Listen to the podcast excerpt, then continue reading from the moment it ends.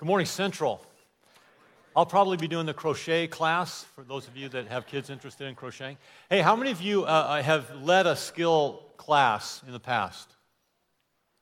Clearly, some of you need to volunteer for uh, the skill school. Hey, talk to, to Pastor John after the service. Just get a little more information. it, it is a dynamic week uh, when kids either come to know Christ or come to know Him closer, and a lot of relationships are built. It's a great, great time.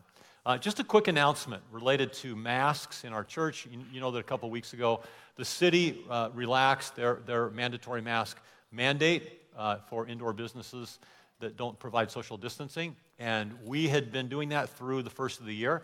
Uh, and up to since then until now, uh, we've only had one service where masks are required. That's 8 o'clock a.m. Uh, and beginning Easter morning in two weeks, uh, that will be removed. And so there, there will be no services where masks are required. If you want to wear a mask, um, you can. You can see that there's some space in this services. If you want more social distancing, um, the, the 8 o'clock service is probably our least attended. Saturday evening, there's a lot of, of space if you want to space out and do that. Not space out, but you know what I mean. Um, which you normally do during my message, space, space out. So, um, and uh, uh, Oakwood Chapel will continue to be an overflow area with social distancing. If you just want to not be around a lot of people and yet watch the, the message, you can do that. Um, four services on Easter. The, the, first one is not 8 o'clock, it's 7.45, uh, and then we'll run through, I think, 11.30 uh, start time. So, anyways, you, the bulletin can, can, tell you more about that. Take your white bulletin insert out and tear the perforation for me. If you're new to Central, a couple things we do with this. First, if you have a prayer request, on that thin portion called a communication card at the top, just write down your prayer need. We, we send this out to dozens of people in our church every week that pray for these needs. So if you'd like the church family to come around you and pray for something, please write that down. On your way out, you can drop that in one of the boxes attached to the walls um, that says prayer requests or offerings.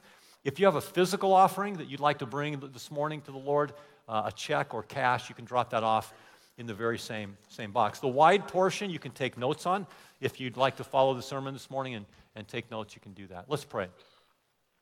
God, thank you this morning for this uh, amazing group of people and their, their hearts that are hungry for you, their hearts that want to learn more about you. So, Holy Spirit, would you open our minds and our hearts in the next few minutes? Help us to understand your word as we read it as we teach on it. Help us to apply it in our lives, God, and help us to see the life change that we desire in Jesus' name. Amen. Great to see you guys this morning. If you're watching us online uh, on our Facebook live page or our website, thanks for joining us. And uh, can't wait for you to get back here live into our services. If you have a Bible this morning, turn to the Gospel of John, chapter 5. The Gospel of John, chapter 5. If you find the New Testament, John is the fourth book Matthew, Mark, Luke, and John, the first four Gospels in the New Testament. We're going to jump into chapter 5 in just a minute here. We'll begin reading in verse, in verse 1. I'm convinced that there's no person on the earth that doesn't want to live a better life. In fact, I would go so far as to say that, that everybody wants to live the best possible life. I think all of us. We want to live the best possible life. That's why we change jobs. That's why we go to school, or that's why we go back to school. Uh, for some people, that's why we lose weight, or why we exercise, or um, why we get married, or why we have children, or, or why we try to stop doing things that maybe aren't health, healthy for us, like drink, abusing alcohol or smoking or other things. We, we want to live the best life possible. But I'm wondering if we, if we look in the right place for the best life possible. You know, some of us in our pursuit for the best life that we could possibly live, uh, we, we follow the lies, the deceptions of the culture that we live in. You know, culture lies to us about what's true, about what's helpful, uh, about what's healthy for us, especially in our lives spiritually. Um, culture says things like that uh, unless you're a woman who's thin, you're not beautiful or attractive. It's just absolute nonsense. Um, culture tells us uh, lots of things about, uh, you know, if you, if you want to be successful, this is what you need to do. They, they, they tell our young people that if you're in, in, a dating relationship with somebody and you're considering marriage, that you ought to live together. You, you ought to begin to, to be involved sexually together because, you know, that's the only way you're really going to know if this is the person that you want to be with for the rest of your lives. And that's absolutely contrary to Scripture. Scripture says maintain your sexual purity. Scripture says offer yourselves in purity to your husband or your wife on that wedding day. You don't need to uh, explore that, that area of your relationship before you get married. So sometimes we follow the lies and deceptions of our culture as we pursue the best life possible. And you know what else we do? Sometimes we, we, we follow the bad counsel of good friends, the, bad counsel of friends that, that, that want to help us but see us in our pain and maybe don't give us the best counsel. Do you remember the book of Job and Job's friends? Job's friends wanted to help him. Job's friends wanted to counsel him. They, they, they, they wanted to um, encourage him. And yet, the counsel that they gave was not consistent with what Job, what, what God wanted Job to hear. And, and there's all kinds of, of things that, that meaningful friends try to, try to help us with in our lives, uh, thinking that it might. So, so, for instance, if you're on a team or or you're in a job where you're not getting along with the coach or you're not, you're not getting along with your boss or whatever it is and it's just hard and it's difficult to, to work through that and, and you may just you know say i just want to quit and, and a well-meaning friend may say you know what? You just need to get away from that coach. You know what? You just need to get away from that job. You just need to quit and that may, may not be exactly what God wants you to. Maybe He wants you to work through a very difficult relationship in your life. Maybe He wants you to rise above that instance and, and learn that you can, through Christ, you can endure those tough challenges in life. Maybe God doesn't want you to quit. Or, or maybe you're in a really hurtful marriage, just a really challenging marriage, and, and you're, you're, you're frustrated and you're hurt by that, and, and, and you have friends saying, you know, you just ought to just, just, just divorce. Just, just walk away from that and just get a divorce. And yet there's no, there's no biblical reasons to get a divorce. Again, uh, friends that want to help, well, well-meaning friends that might be counseling you to do something that, that goes against what God wants you to do. And if we're not careful, we can follow deception toward what we think is the best life possible. Here, here's the good news this morning. The good news, and if you're taking notes, you can, you can just jot this down. God wants us to have the best life possible. God wants you to have the best life possible, but you got to make sure you're looking for it in the right place, that you're going after it in, in the right way, and that you're not believing a lie. And in our, in our story today, in John chapter 5, we're going to encounter a man. A man who for 38 years wanted a better life. In fact, he wanted the best life possible but he was looking for it in the wrong place. In fact, he was believing a lie. So, John chapter 5, we're going to jump into verse 1 in just a minute, but I have to give you a little background that'll help you understand specifically what's happening, happening in this text. The Greeks believed that natural springs had a, a healing or, or medicinal value, that the, that the, the, the waters were actually uh, influenced by spirits and that these spirits uh, as would cause the stirring of natural springs and it would bring healing. And so what the Greeks did was they built temples or shrines next to natural springs. And in, within that temple, they would build pools with decks around the pool uh, so that people that were sick or infirmed could come to that pool and, um, and, and, find healing in it. Um, so uh, in Greek mythology, uh, Asclepius was the god of medicine. He was Apollo's son. He was the god of medicine or healing. Um, you know that the American Medical Association uh, logo is that, that, that pole with the serpent wrapped around it? Well, Asclepius had serpent spirits that worked with him. And it was believed that these serpent spirits caused the stirring of the water uh, in natural springs. And so when the, when the Greeks built these temples around the natural springs, they believed that these serpent spirits were stirring the water. So they called these temples Asclepians. I know, easy for me to say. Asclepians, named after the Greek god Asclepius. Okay? And so they, they, they built them all over the, the, the, Greek Empire, which would soon become the Roman Empire. So in the days of Jesus, there were these Asclepians, these, these temples that were built with pools where people would come and they would lay around the pool. And if the water stirred by a natural spring, and if they were in the pool, or if they got into the pool after it started stirring, they believed that they could be healed by these spirits. Okay, so fast forward a little bit, and the Jews build a pool outside of the temple in Jerusalem called the Pool of Bethesda. The Pool of Bethesda. This is, this is what it may have looked like. So you see the Temple Mount, that's the northern gate of the temple, and then to the north of that, to the right, is the, the two pools of Bethesda, which was excavated and discovered in the 1900s as an actual uh, place that the Bible was talking about. And we're going to take a closer look at that at those pools. You can see that there are porches around the perimeter there. There's the pools in the middle, those colonnades, and the roof that would protect the people lying on those decks from the sun. Okay. Um, you need that understanding as we begin John chapter 5 to understand what's happening in the story. John chapter 5, verse 1. John says, After these things, there was a feast of the Jews, and Jesus went up to Jerusalem. Now, there is in Jerusalem by the sheep gate a pool, which is called in Hebrew Bethesda, having five porticos, porches. In these lay a multitude of those who were sick, blind, lame, and withered, just like we just talked about. Now, I'm going to pause there for a second because the end of verse 3 and all of verse 4 is not in the original Greek manuscripts from which we get the New Testament. So these were added later. They're, they're not part of the, the inspired scriptures. But when we get to verse 7, you're going to see why the end of verse 3 and verse 4 was added because of this superstition. So here we go, the end of verse 3. These sick and lame and blind and withered were laying around, waiting for the moving of the waters. Again, not in the original manuscript. For an angel of the Lord went down at certain seasons into the pool and stirred up the water.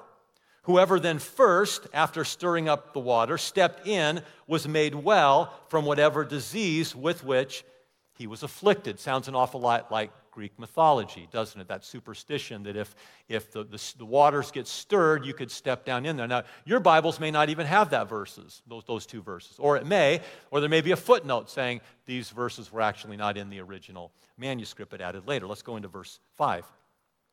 A man was there at the pool of Bethesda who had been ill or sick for 38 years. When Jesus saw him lying there and knew that he had already been in that condition for a long time, he said to the man, Do you want to get well?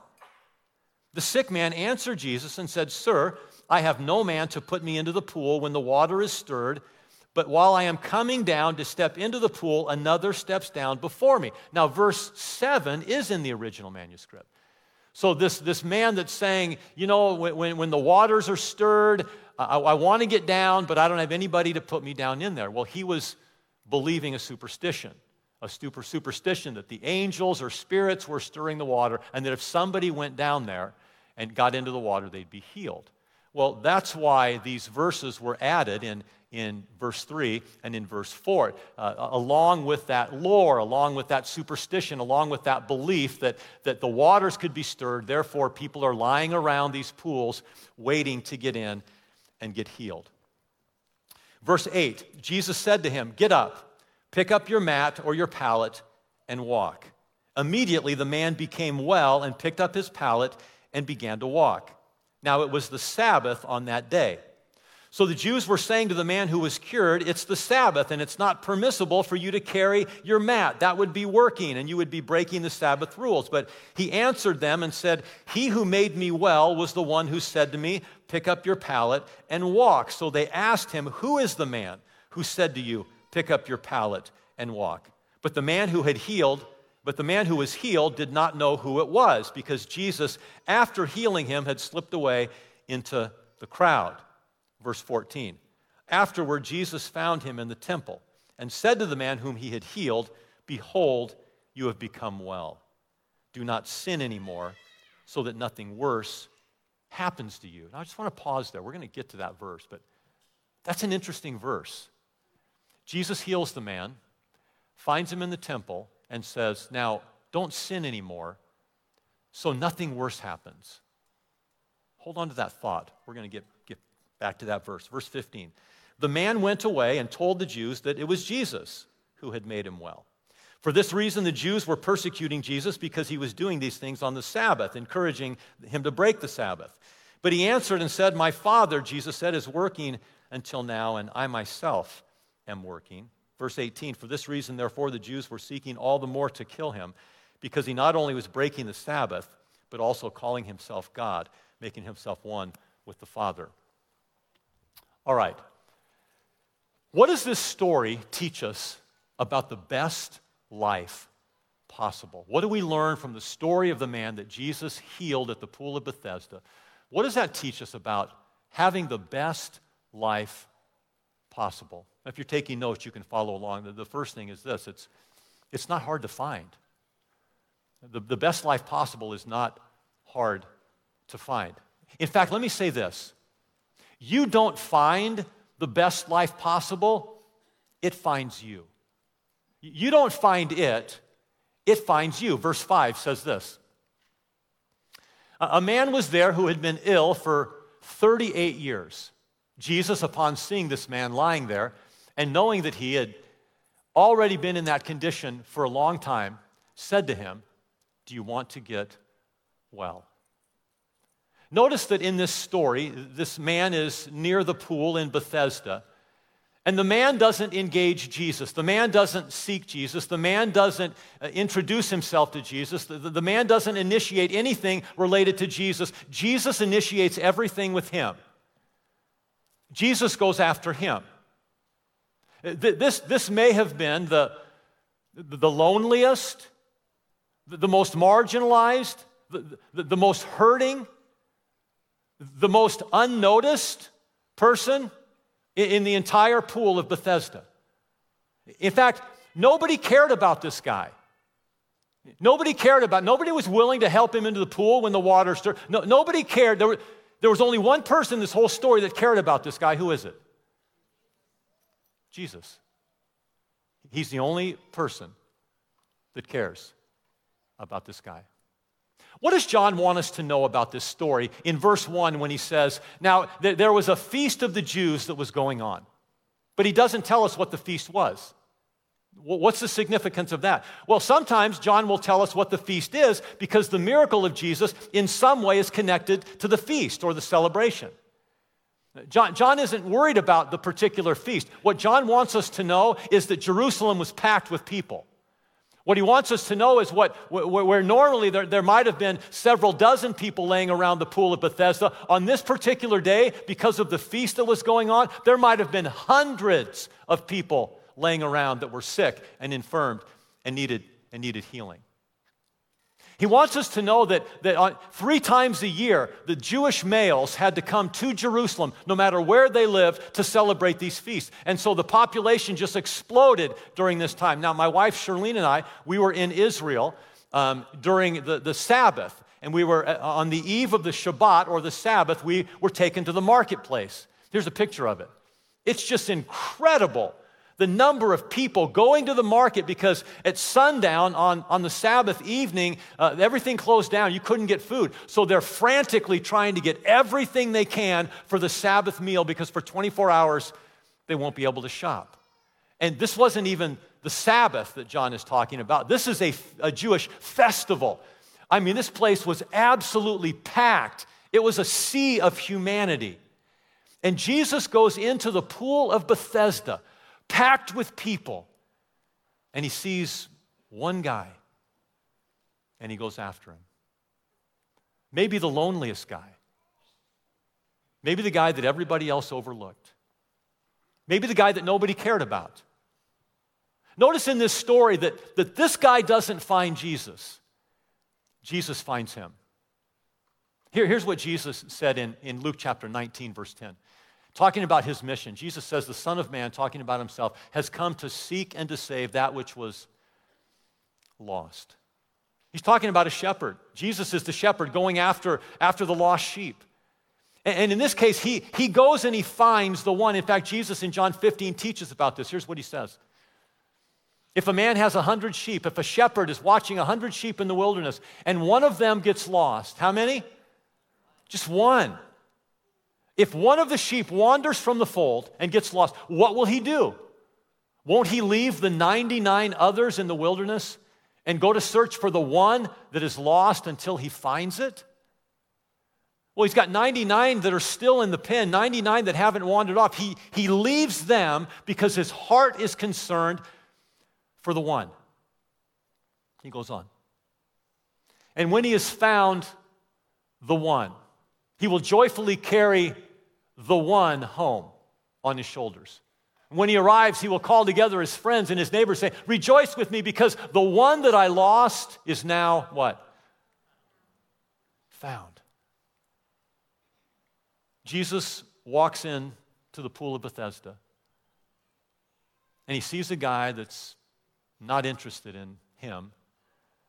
A guy that says, if I, if I can just get into the pool, I'll be well. A guy that's not seeking Jesus, doesn't necessarily care about God like me. A guy like me that before he found Christ didn't want anything to do with God. That's my story. All I wanted was to live for pleasure. All I wanted was to live for myself. All I wanted was to chart the course that I wanted to live in my life. The way that I wanted to live, the way that I wanted to live. I didn't care about God. I wasn't interested in God. I'm so glad that God was interested in me. Come on, somebody. Even when I wasn't. Because He goes after the one. He goes after the wayward one. He goes after the hard hearted one. He goes after the rebellious one. He goes after the one that in that moment in time doesn't care about him. He goes after that one. That was me. Maybe that was you. Maybe you were the one that didn't want anything to do with God. Maybe you were the one that was living your own life, however you wanted to live it. And, and the Good Shepherd, he came after you. Notice that the life you've always wanted, the best possible life, it finds you.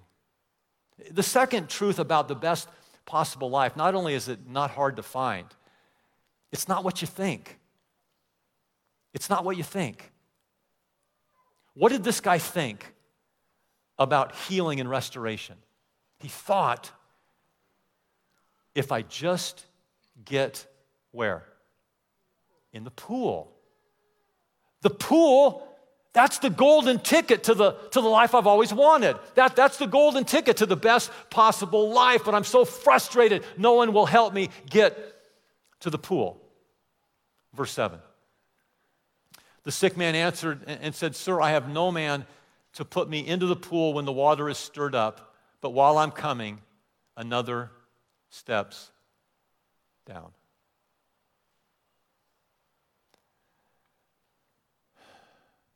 If I could, if I could get into the pool, my life would totally change. Like, if I could be free from this thing that I've been struggling with for 38 years, if I could step into the pool, that, that's, that, that's the ticket. I mean, that's the road to everything I've always wanted. What's your pool? What is it that you say, if I just? if I just had a better job, if I just had more money, if I just had a better husband or a better wife, if I just had better health, if I just had a better family, if I, if I could just get rid of this grief and this sorrow in my life, if I could just, if I could just, if I could just. Doesn't that sound like a lot of excuses? I've got Christ. Maybe you have Christ in your life. I've got Jesus. But you know, if I just had this, I'd have the best life possible. If, if this thing would just change in my life, then it would be fantastic. I sometimes wonder if that's an insult to God. We have Him, and we keep saying, if I just get in the pool, man, life will take off. Notice what Jesus didn't do. When the man says, I have, I have no one to put me into the pool, what didn't Jesus do? Tell me. He didn't put him in the pool. Why not? It was a lie, it was a superstition, it was Greek mythology. What, what lie are you following? to say Jesus is good, but it's not enough. Jesus is a little something, Jesus helps me, you know, once in a while, but, but this is really the pool. If I'm going to be free, if I'm going to be whole, if I'm going to be everything that I want to be in life, Jesus, uh, whatever, but give me the pool, baby. Right? Jesus was God. Jesus put, could have picked a paralyzed guy up. If he was 100 feet away from the pool, he could have thrown him 100 feet into the air and landed him right in the middle of the pool, couldn't he? Because he's God. Did he? Why not? It was a lie. It was an excuse for not following the source of life. The, the third thing about the best life possible is that it's found in Jesus. It's not found in the pool. The best life possible is found in Jesus. Verses 6 and 8 and 9 says this. Jesus, upon seeing this man lying there and knowing that he had already been in that condition for a long time, said to him, Do you want to get well? Like, that's a bizarre question, right? Anyone that's been in that condition for that long, don't you think they'd want to get well? I'll, I'll, talk about that in a second. Jesus, skipping verse 7, when the guy says, I don't have anybody to help me get to the pool, Jesus says, Get up, pick up your mat, your pallet, and walk. Immediately the man became well. He picked up his pallet, began to walk, and it was the Sabbath on that day. Jesus heals him, and, and it says that he was well. The word well there in the Greek means whole, healed, restored, complete. Jesus did a work in his life. So, why does Jesus say, Do, do, do you want to get well? Well, well, Jesus wasn't just saying, you know, hey, would, would you like, you know, somewhere down the road, like a few years down the road, would, would you like to have a better life? Would, would you like to be healed? Would you like to be whole someday? It's not what he's saying, because in, in the Greek grammar of that text, the, the verb there for to be or become, to be or become whole, to be or become well, to be or become restored, is in the aorist tense. And the aorist tense is, is always marked by the action happening at a specific point in time. In other words, Jesus wasn't saying, hey, pal, like in three or four months, if I put you on this program, would, would you want to start toward the process of, of being whole, being healed? No, Jesus, Jesus is saying, do you want to get well now? Do you want to get well in this moment? Do, do you want the best possible life today? You know, I talk to a lot of people in the church, a lot of people that grew up in the church or, or are in the church now. And I, I say, hey, when did, when did you commit your life to Christ? When did you become a Christian? When did everything change? And sometimes they say this I don't know. I've, I've just always been around church. I've, I've always been around God. I mean, my, pe- my parents were Christians and they raised us that way. And um, I, I, I, went to um, catechism or CCD or, or I, I, went to confirmation class and I was confirmed and baptized. I did First Communion. I, I, I went through all that. Yeah, but, yeah, but when, when did your life change? I don't know. I, there really wasn't. That's not what it means to be a Christian. Because to be a Christian means there was a point in your life, there was a moment when you were entrenched in sin, you were bound in sin, you were a slave to sin, and Jesus Christ set you free. There was a moment. That, that's why Scripture uses such, such profound language when it talks about salvation. You were once in darkness, blind, and suddenly you could see. You were once dead, and then you were resurrected to new life. Everything was old, but now everything has become new. There's something about the Christian life. There's a moment. There's a moment of conversion. There's a moment you surrender your life to Christ. There was a moment when this guy was paralyzed, and there was a moment when he was healed. There's a moment. Jesus comes to us and he says, Right now, would you like to be made well? Would you like your sin forgiven? Would you like to go from darkness to light? Would you like to go from death to life? Would you like to be resurrected? And friends, let me tell you, you know when you're dead and you come to life. You know. Man, if you don't know, you need to know. Because God wants you to have the confidence and assurance that you are His. Get before the Lord and say, Lord, man, save me. Invite the Holy Spirit into your life. If you've just grown up in the church, but there was never that moment that you committed your life to Christ, when you surrendered your will to His, when His Holy Spirit came to live inside of you and you changed. There's a moment in our lives. Paul said, if anyone is in Christ, he's a new creation. The old is gone, everything's become new. You're now living a different life. See, the, the best life possible is found in Jesus because he changes everything. Now, does that mean that our life becomes perfect when we come to Christ? Absolutely not. Does that remove trials from our life? Does that remove hardship from our life? Does that remove pain from our life? No. But you know that you're walking with the one that can fulfill and satisfy your soul, and you have an eternity that's promised for you in heaven. That's the best life possible walking with Him in this life and knowing that you're going to walk with Him forever, no matter what life throws at you. You can have the best life possible, and it's found in Jesus Christ.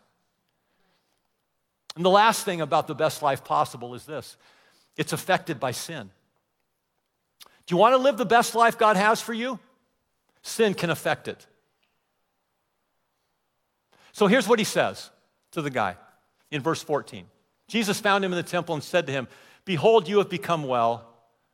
Don't sin anymore, so nothing worse happens to you. Like, what does that mean? That nothing worse happens to you.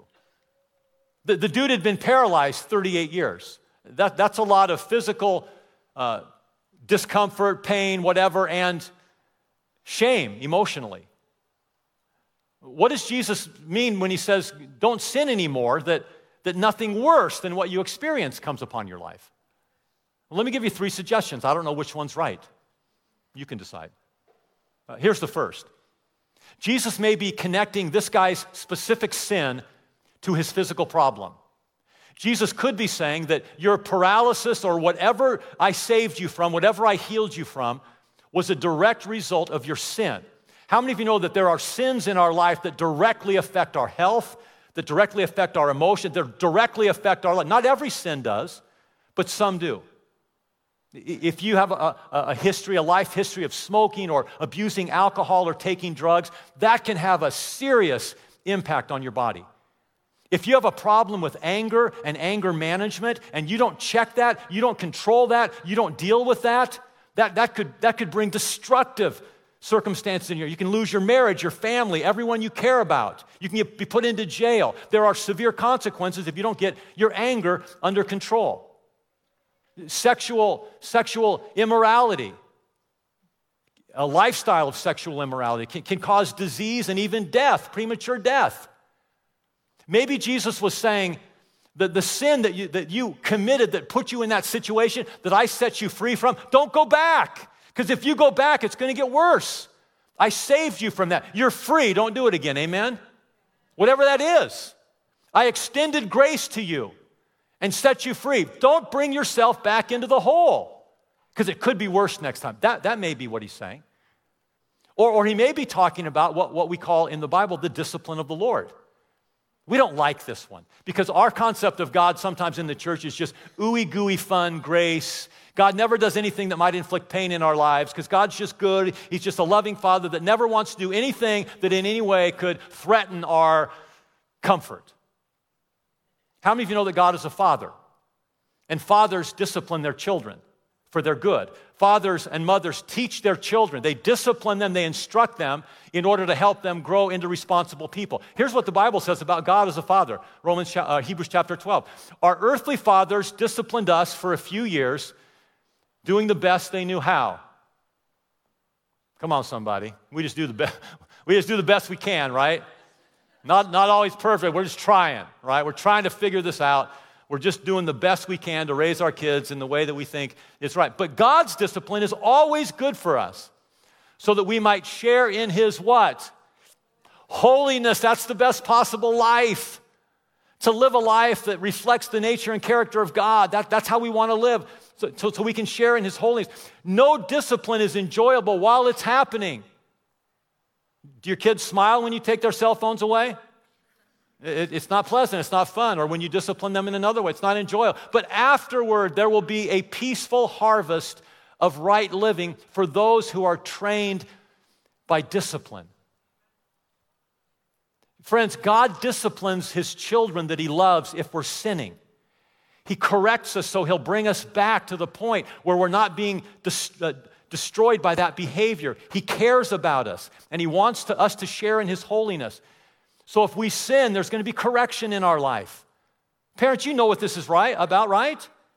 So depending on how old your kids are, they, they lie to you. And you, you have to inflict some pain. So you take their, their cell phone away, maybe, or whatever else it is that, how, what their age appropriate discipline is. So you, you take their phone away for a week, right? And, and they endure the week, and then they lie again. Okay, let me ask you the question Does the discipline get harder or easier? Harder, right? So now it's three weeks with no phone, one meal a day of asparagus and broccoli. That's it. Until you can learn, right? One meal a day, asparagus and broccoli, three, three weeks without the cell phone, right? And they lie again. Does the discipline get harder or easier? Why? Because you love them. And you want to break this habit that could destroy their life right? Three months with no food, only water, right? No cell phone, no friends ever. They can, they can only go to school and nowhere else for the rest of their life, right? Until they stop lying. We get it, don't we? Why is it so hard to understand that with our relationship with God as Heavenly Father? That because of His great love for us, He doesn't want us in self destructive behavior. He wants us reflecting His glory and His image. And so th- there could be discipline from a loving Father in our lives. Maybe that's what Jesus is saying.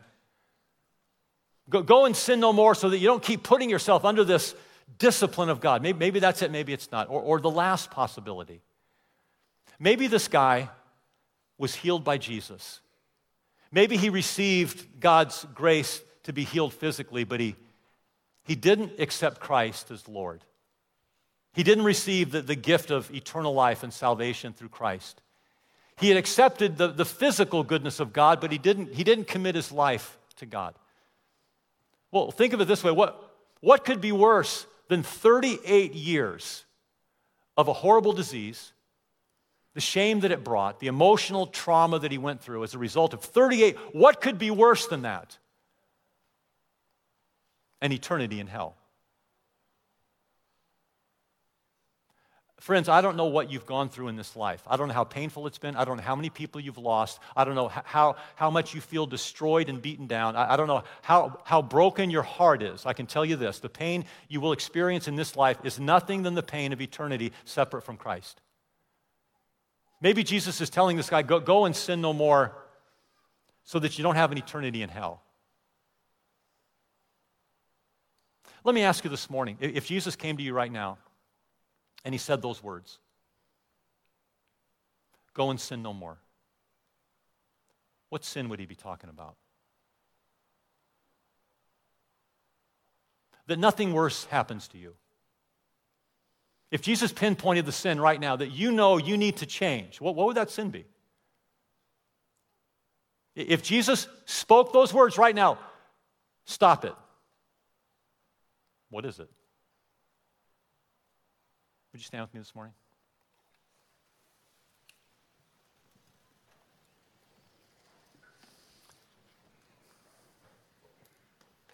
The best life possible is available through Christ. We, we don't need the pool, we, we don't need other things. We need Christ. And, and if you're here today and you've never, you've never surrendered your life to Jesus, you've never put your trust in Him, He's inviting you today to life change. Would you pray with me? If that's you this morning, would you just open your heart to the Lord? And just say, Lord, I, I recognize that there's more to life than the years of my existence here. There's an eternity. And Lord, I don't want to face that eternity without you. Would you forgive my sin this morning, Lord? Would you, like you did this man, would you change him in the moment? Would you change my heart? Would you change my life? Would you cleanse me of my sin? That nothing worse than the sins I've already committed would haunt me, that I'd be free. Lord, for those that are here this morning and, and they hear those words, go and sin no more, that that which has had put you in bondage doesn't put you in bondage again. For, for those that need to hear the words from you that, that say, you were bound, but now you're free, don't put yourself in bondage again. Lord, for those of us this morning that need to trust that you are seeking those in our lives that we care about, that you're going after the one as the Good Shepherd. Oh God, pursue them diligently. God, save them, reach them. In Christ's name, amen. So may you experience the, the life changing power of Jesus Christ at your pool of Bethesda. May you realize that the, the best possible life is found in Jesus Christ. You've been freed from your sins through the power of Christ. So may you stay free through him. God bless you.